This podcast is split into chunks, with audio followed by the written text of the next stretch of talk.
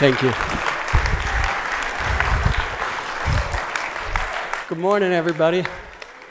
I wanted to quickly introduce you to part of my family. This is uh, my wife, Candace. Everyone say hi, Candace. This is my daughter, Nia. Say hi, Nia. And this is my youngest. Can you say hi to Winnie?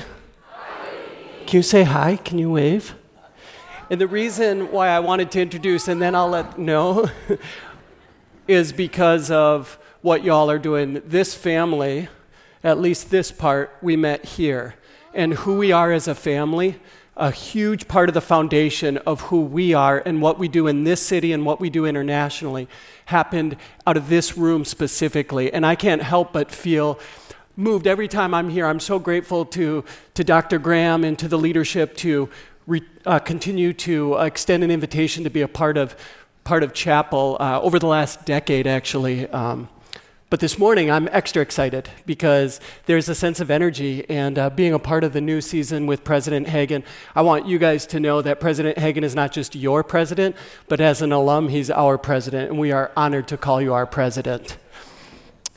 While I walk these two down, why don't I catch you guys up real quick about what Venture is all about? Just 30 seconds. Here's a little bit of what happened in this chapel more than a decade ago. Watch this.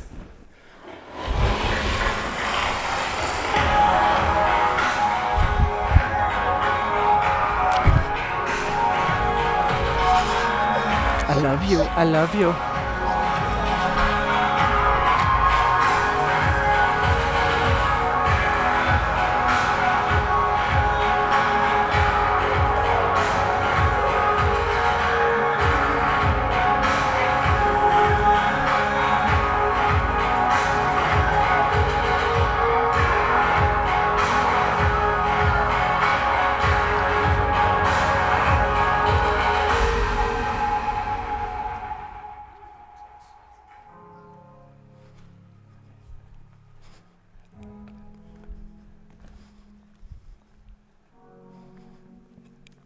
So that started out of this room.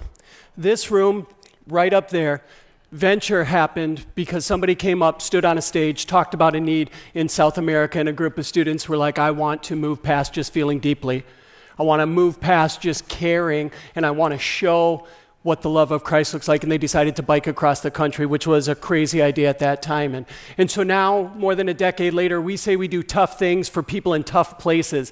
The tough things are we bike, we hike, we run, we paddle, we swim, we do anything that exerts sweat on behalf of other people. We move from the comfort of our couch and Netflix onto something else out in the world to sacrifice, to practice the act of sacrificing on behalf of people in desperate needs. And so, so we, we bike across countries. People who'd never owned a bike before, we bike across the country. We run across states. We climb mountains. We sign up for Ironman and we don't even know how to swim. We learn how to swim, um, but we don't even know how to do it. And we do it because there's something inside of us, in each of us, that's calling us to live a version of our life that's, that's a step better than it is right now. And we are pursuing what the kingdom looks like. And and miles don't save anybody, but the act of physically sacrificing on behalf of other people, now there's a start.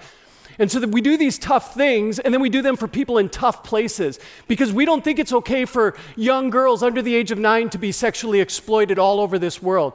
We don't think it's okay for families to be displaced because their villages are bombed and dads are killed, and moms are raped, and young boys are conscripted into armies as child soldiers. We don't think oppressive poverty and extreme famine is something that we should just feel bad about, but we feel like we can do something about it. So we go to some of these most desperate situations, and we specifically, as Venture, we identify the least reached. So where these injustices happen, and that oversec- or, um, overlaps or intersects with populations that have less than 2% of a witness of Jesus Jesus Christ. That's where you're going to find venture. And we're going to go there. We're going to find what God's already doing. We're working with the leaders and we're, we're helping. We're providing education and food and stability and housing and rescue. We're providing sustainable farming and business initiatives. We're helping people become the first to, to go to college and then to move on from there. And we're working with what the Holy Spirit's already doing. And so if you're here and you're like, you know what, that sounds like a fun way to spend my summer, we'd love to talk with you about that. Whether you've, you've you've run a marathon or you've never run a 5K, whether you've biked across the country or you don't even know if you can balance as you turn left, we specialize in all of you. And if you're interested, uh, we've got a table out there. We, North Central is our favorite. Don't tell anybody else, but North Central is our favorite. And so, uh, but, but this morning, this morning is about the last part of our phrase, where venture specifically intersects this room, not even just the campus. You guys know if you've been here any amount of years, Venture and North Central love each other. We have like this thing, right? Um, but where venture intersects is this room. The last part of what we say is it's our response to the gospel. We don't do things first because people are poor or because they need food or because they're trafficked. We start from Scripture. We are learning how to respond. In this room, in this room, you have the opportunity to learn what it's like to respond to the gospel to so there's this difference. The new york times bestselling author malcolm gladwell talks about the difference between responding and reacting. And reacting is this this temporary thing this emotional somewhat knee-jerk often counterproductive reaction or uh, to a set of variables that are in front of you. And this happens a lot in the church world and all around. We see something and we just we just do we just respond we just react. Response response happens at that same that same moment but it's anchored in something that happens before. It's anchored in your core belief. It's anchored in your principles. It's anchored in something that you have crafted and honed over time. So you can respond in the same amount of time, but it's something that's very productive. In this room, this room is about that. This room is about anchoring. It's about crafting and honing your core principles so that when you see the world and you see the needs in the world, you have practiced what it means to respond to the gospel in a way that represents Christ. One of the most innovative initiatives that we have with any college, with any church, with any group is specifically with North Central. It's something that we've done for the last several years. It's called Hope for Dinner. If you are not a first year student, how many of you have done Hope for Dinner?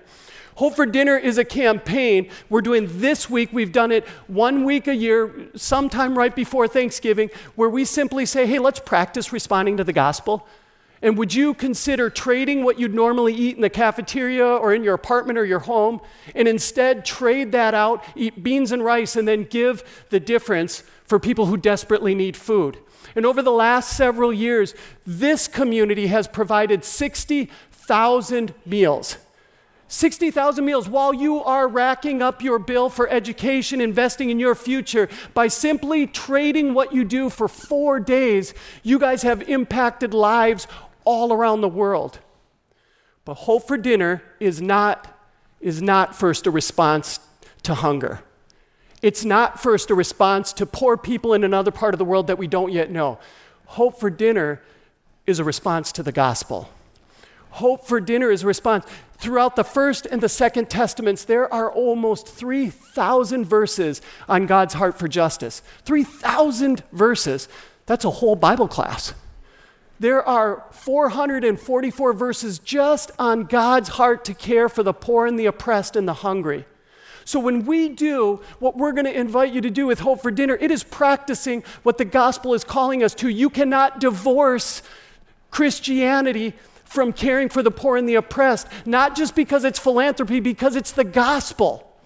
And this is what you guys have been doing, and this is what we invite you to do. Now, there's a verse that I think of. It's a story in the First Testament, and it's in um, 2 Samuel 9. It's a story that maybe you've heard and not paid much attention to. I would bet that most of you have not thought about it in terms of a feeding program or hope for dinner or even a compassion message, but it's, a, it's the story of David and this guy Mephibosheth. And David is the king. He's ascended to the throne. The previous dynasty of Saul is done, and David is, I'm just imagining him walking around a really nice pad, and he says to the people around him, To whom can I extend kindness? And this servant named Ziba says, There's this guy Mephibosheth. He is the son of the previous dynasty. Now, this is interesting because in this day and age, it was very customary when one dynasty ascends the throne to kill everybody else in the preceding dynasty so they didn't have access to the throne. A little bit harsh. Our democracy works a tad bit better than that. Um, but this is, this is what uh, would, would have been normal. And David said, Well, bring me Mephibosheth. And they had to go find Mephibosheth because Mephibosheth would have been in, uh, in hiding, fearing for his life. And Mephibosheth comes and I'm going to stop right there. I'm going to quit saying Mephibosheth because I think I've done it right every single time, but my, I'm getting a little bit dry, so we'll just call him uh, M Dog or M Train or, or Fibby or I don't know, but whatever I'm saying. So Mephibosheth comes and, and it, it would have been an interesting, it would have been an interesting um, sight because we know through reading scripture that Mephibosheth was crippled or lame. We, he couldn't walk, and he comes before the king and probably fearing for his life. And it says that he lays prostrate on the ground before the king, and the king says, No, no, no, no, I'm, I'm about to give you back everything. So, in this moment where he thinks he's going to die, he's been found out, he's going to be killed. That's the cultural expectation. Um, David says, I'm going to return to you everything that Saul had. So, he gets back all of his stuff. Now, this was huge. Here's this crippled guy who has no access to figure out how to care for himself, and David extends all of that. But then he goes one step further and he says, Set a table Set a spot at my table. You can eat with me. And in this chapter, four different times, he keeps saying, and there'll always be a spot for you. There's always a spot at your table. There's always a spot at my table. You can always come and eat with me. And this to me is so powerful. It drives me because I am passionate about, as a family, us moving past feeling bad for people. People who might not be able to walk as well as I, or might not have as much stuff as I do, or, or might be in a famine in another part of the world. And I get exhausted about just feeling bad for people. The reaction can't keep up with all of the pain in the world or in our city. I can't react enough. I can't. And so I either just get exhausted or I anesthetize myself and say, I just can't do anything. So I have to move past reaction. And here's what David did he didn't just give him some money and some stuff back, he invites him in relationship to a seat at his table. This is the gospel. First of all, if you don't listen to anything else, if you don't beans or rice or anything, that's okay. But here's the gospel. This is a Christophany. This is a picture of what Christ does. He looks at us, us who have no dignity, who deserve death, and he says, Come, come, I will always leave room at the table for you. It's an invitation. It's a prophetic voice for us to do that for other people, for us to make room at our table. And this week, I'm going to invite you, would you make room? I know you're busy. I know you're busy. I am so moved that your president gets up here and talks about we're making room in our city. It is not convenient. And while you were being really nice, I was like, who cares if it's not convenient? We're Christ followers. Our life is supposed to be about not convenient. Our life is supposed to be about seeing what's in Scripture and then looking up in the world and going, oh, yeah, we can do this. We can do that. Now, I know, I know you are investing in this school. You are investing in your education. I totally get You paid for that room. Great. God gave you money or the bank for you to have that room. Now share it with somebody. I love it. And I don't want to apologize as North Central. I want to actually say, with arms wide open, man, city, come, come, see what it means to follow Christ, see what we do. And this is what David's doing. David's saying, There's a spot at the table. Christ said to you, There's a spot at my table, and now it's our turn. And this is where response happens. I get it. You don't all have to be as passionate about biking, no problem. Spandex, no problem. You don't have to be as passionate about the city city, no problem. You might be called to rural. You don't have to be passionate, but here's where we all intersect. In this room, the gospel. Voice after voice, women, men, brown, black, white, laity, clergy, educators, pastors, philosophers, musicians, athletes, not so much athletes, artists, all of us coming together, hearing voices from all around the world, and people going, Here's what's in Scripture, and this is what it has to do with my world, and now I've got to figure out what to do. And this morning, whether you want to or not, what you do or don't do is your response. And so, this is the invitation.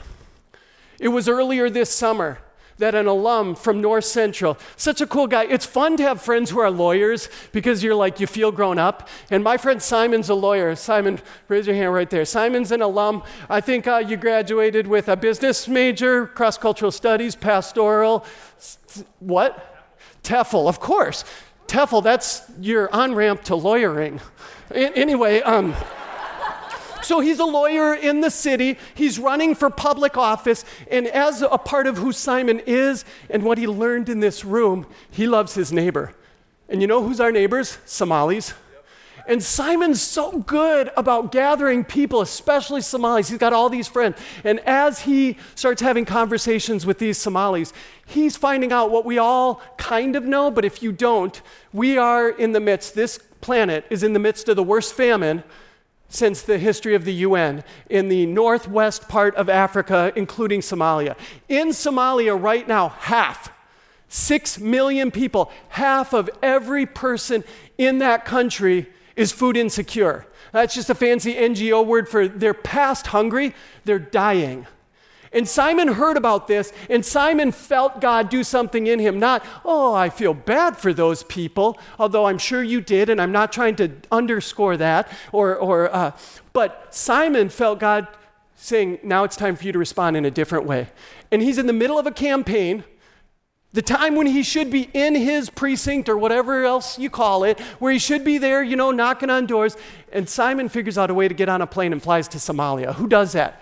And Simon, through connections, starts meeting with like vice presidents and ministers and grand poobahs. And I, I don't know the whole, you know, I don't know the whole thing, but I know they're really important people. And I also know that Simon was texting and emailing with us while he's here. He's like, pray for me because we are about to get in a car and go to really, really dangerous, dangerous places. In fact, some of the people that he connected with have recently lost their lives in the great conflict happening there.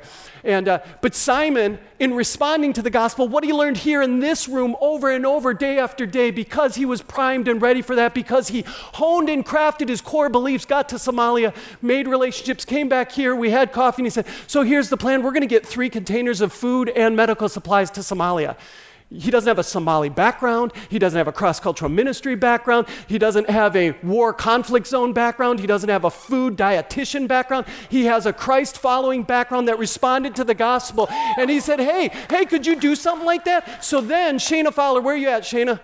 I know you're right there, right there. Shana, we're praying for you with the loss of your uh, grandpa. You know, I, I love you. Shana last year came to me and said, Hey, this Hope for Dinner thing, that's really, really great, but you know what? It's only for the people in the cafeteria, so you're only half as good as you say. She didn't say it that way, but that's how I took it. I felt like, you ever have a conversation with someone, you feel like they hit you and you say thank you? That's kind of what Shana did, but she's really nice. She smiles the whole time. Shana is a business major. She's a business major, is a part of an incredible group of students called Enactus, and they said, We want in. And Enactus came in and they said, We're going to rethink this whole thing. And we're going to find ways not only to engage if you're in the cafeteria, but also if you're in the apartments, if you're in a home. We're going to have places all over this campus so that you can respond to the gospel this week as a community. So that we can go from 60,000 meals to 100,000. This will be a uh, this will be a record-breaking week where you guys respond where you move from comfort to something else on behalf of other people because you know what? That's what Christ did for you. He was in a pretty good place and he came down to a pretty uncomfortable place and we're better off for it. And when we do that, we start living out the gospel in a beautiful way. This is what we're going to practice. So Shana and Enactus, they have made opportunities all over. Simon gets on a plane. You, you get to trade what you eat. And I'm so thankful for the leadership of President Hagan because him and the gracious First Lady got on board and they lead by example. They respond to the gospel. They move from a glorious sunny place to a less sunny but maybe equally glorious place. Um, but they also jumped on board and said, Somalia, famine, our neighbors here, we are the number one city for Somali population. Yeah, that makes a whole bunch of sense because you know what? What we do here has to matter out there. What we do in here has to impact out there in our city and in the world. And so President Hagan and Karen, they just, uh, they actually gave you a personal invitation. Would you watch this, please?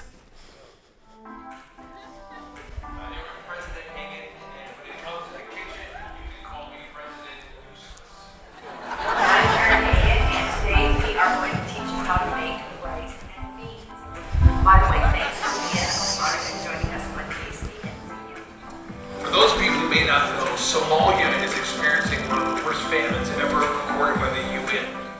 And that's very significant to us as part of the North Central community because of all of our very special and precious Somali neighbors.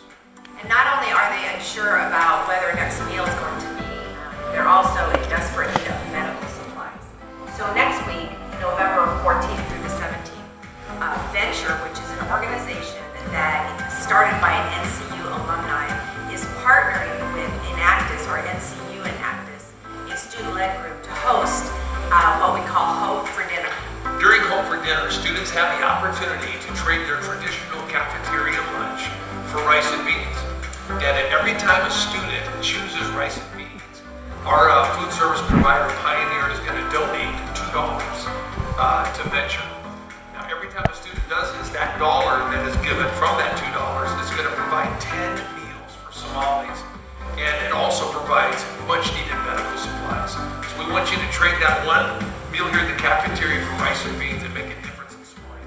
And if you're not a North Central student eating on campus during Hope for Dinner, but would like to participate in providing meals and medical supplies, 100% of your donation is going to go directly to this cause. Uh, we have included a donation link in the details below this video. And not only is it about what happens here in the cafeteria, we also want to encourage you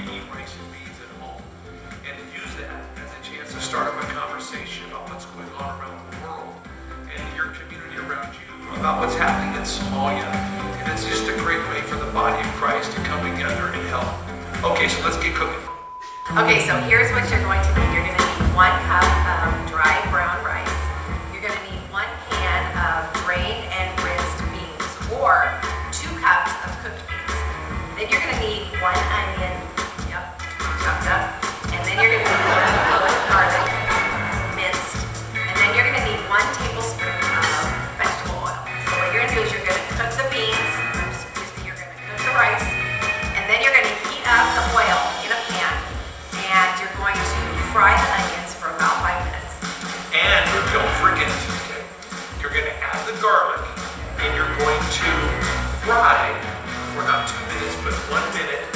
You're going to stir in the beans and heat it through. And you're going to add salt and pepper to taste. And finally, you're going to serve it with the rice. Well, thank you, President Eustace. That's right. So there you have it, a delicious meal of rice and beans. And so thank you for joining us today on TCNCU. Hey, in all seriousness, please partner with us by donating, praying, and eating rice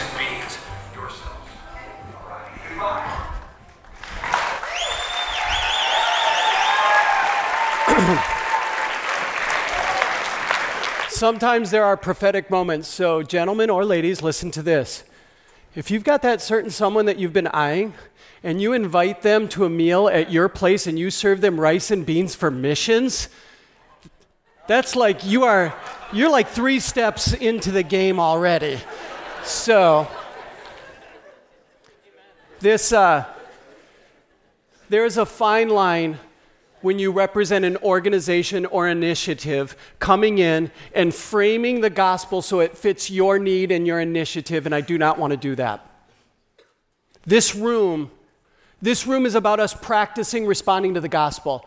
It is about honing and crafting our core beliefs. It is about stacking obediences, stacking responses, stacking compassion, stacking the skills and the heart that God has for us so that we continue to be more and more prepared for whatever it is, whether it's getting on a bike, getting on a plane, going across the street, or leaving the city for a week. Whatever it is, we stack our response to the gospel so that we are ready at any moment to do what Christ did for us, what David did for Mephibosheth. I'm so I am so proud of this place, creating space for three students to respond, start an organization that now has impacted 135,000 lives. I'm so proud of this place for preparing and investing in a young lawyer that at the moment when he's most needed here, he stops and goes there on behalf of the gospel. I'm so proud of a group of students that say, Yeah, that was good, but let me use my gifts as a business, marketing, thinking, non feeling, not that you don't feel, but like you guys, business people, right? You just separate those things and you just crush it, but you're crushing it for the gospel. And I'm so appreciative of a community that over the last several years has provided over 60,000 meals. And I want to invite you to be a part of pushing this over 100,000 because this is what we do. And I don't think it's a coincidence, at least for me, as I read in 1 Samuel 9 that David talks about extending the invitation and preparing space at his table four different times. And this week, we are asking you for four times, not one time. Don't just respond emotionally and go, I could down some beans and rice once so I look good on Tuesday. Do it Tuesday, do it Wednesday, do it Thursday, do it Friday. You can do it in the cafeteria, and all you have to do is grab a ticket and pick Pick the beans and rice line. Let's let the peas go cold for one week. I know y'all love the peas, all right? I know we love peas and carrots and Brussels sprouts. Take a step away from the Cocoa Puffs on behalf of other people. And when you do beans and rice, Pioneer, they're giving the money for you. All you have to do is trade your meal. Pioneer is incredible in their generosity. So every time you do this, you will provide 10 meals plus medical supplies. That's a no brainer. That is a no brainer response to the gospel.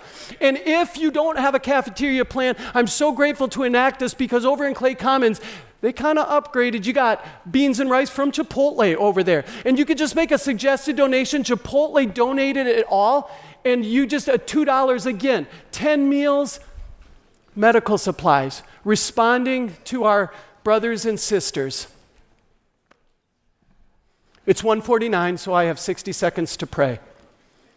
His kingdom come. His will be done in this room in your lives, in our city, around the Super Bowl, in our Somali populations, for our brothers and sisters overseas, for what's going on in your own life, for Charlie's self, for people who have lost people, his kingdom come, that we may continue to move past comfortable to something else on behalf of others as Christ did for us. May you be full of his spirit. May you encourage and sharpen one another. May we let the peas grow cold and the bellies be full in Somalia. May you be salt and light. Amen. Go eat beans and rice.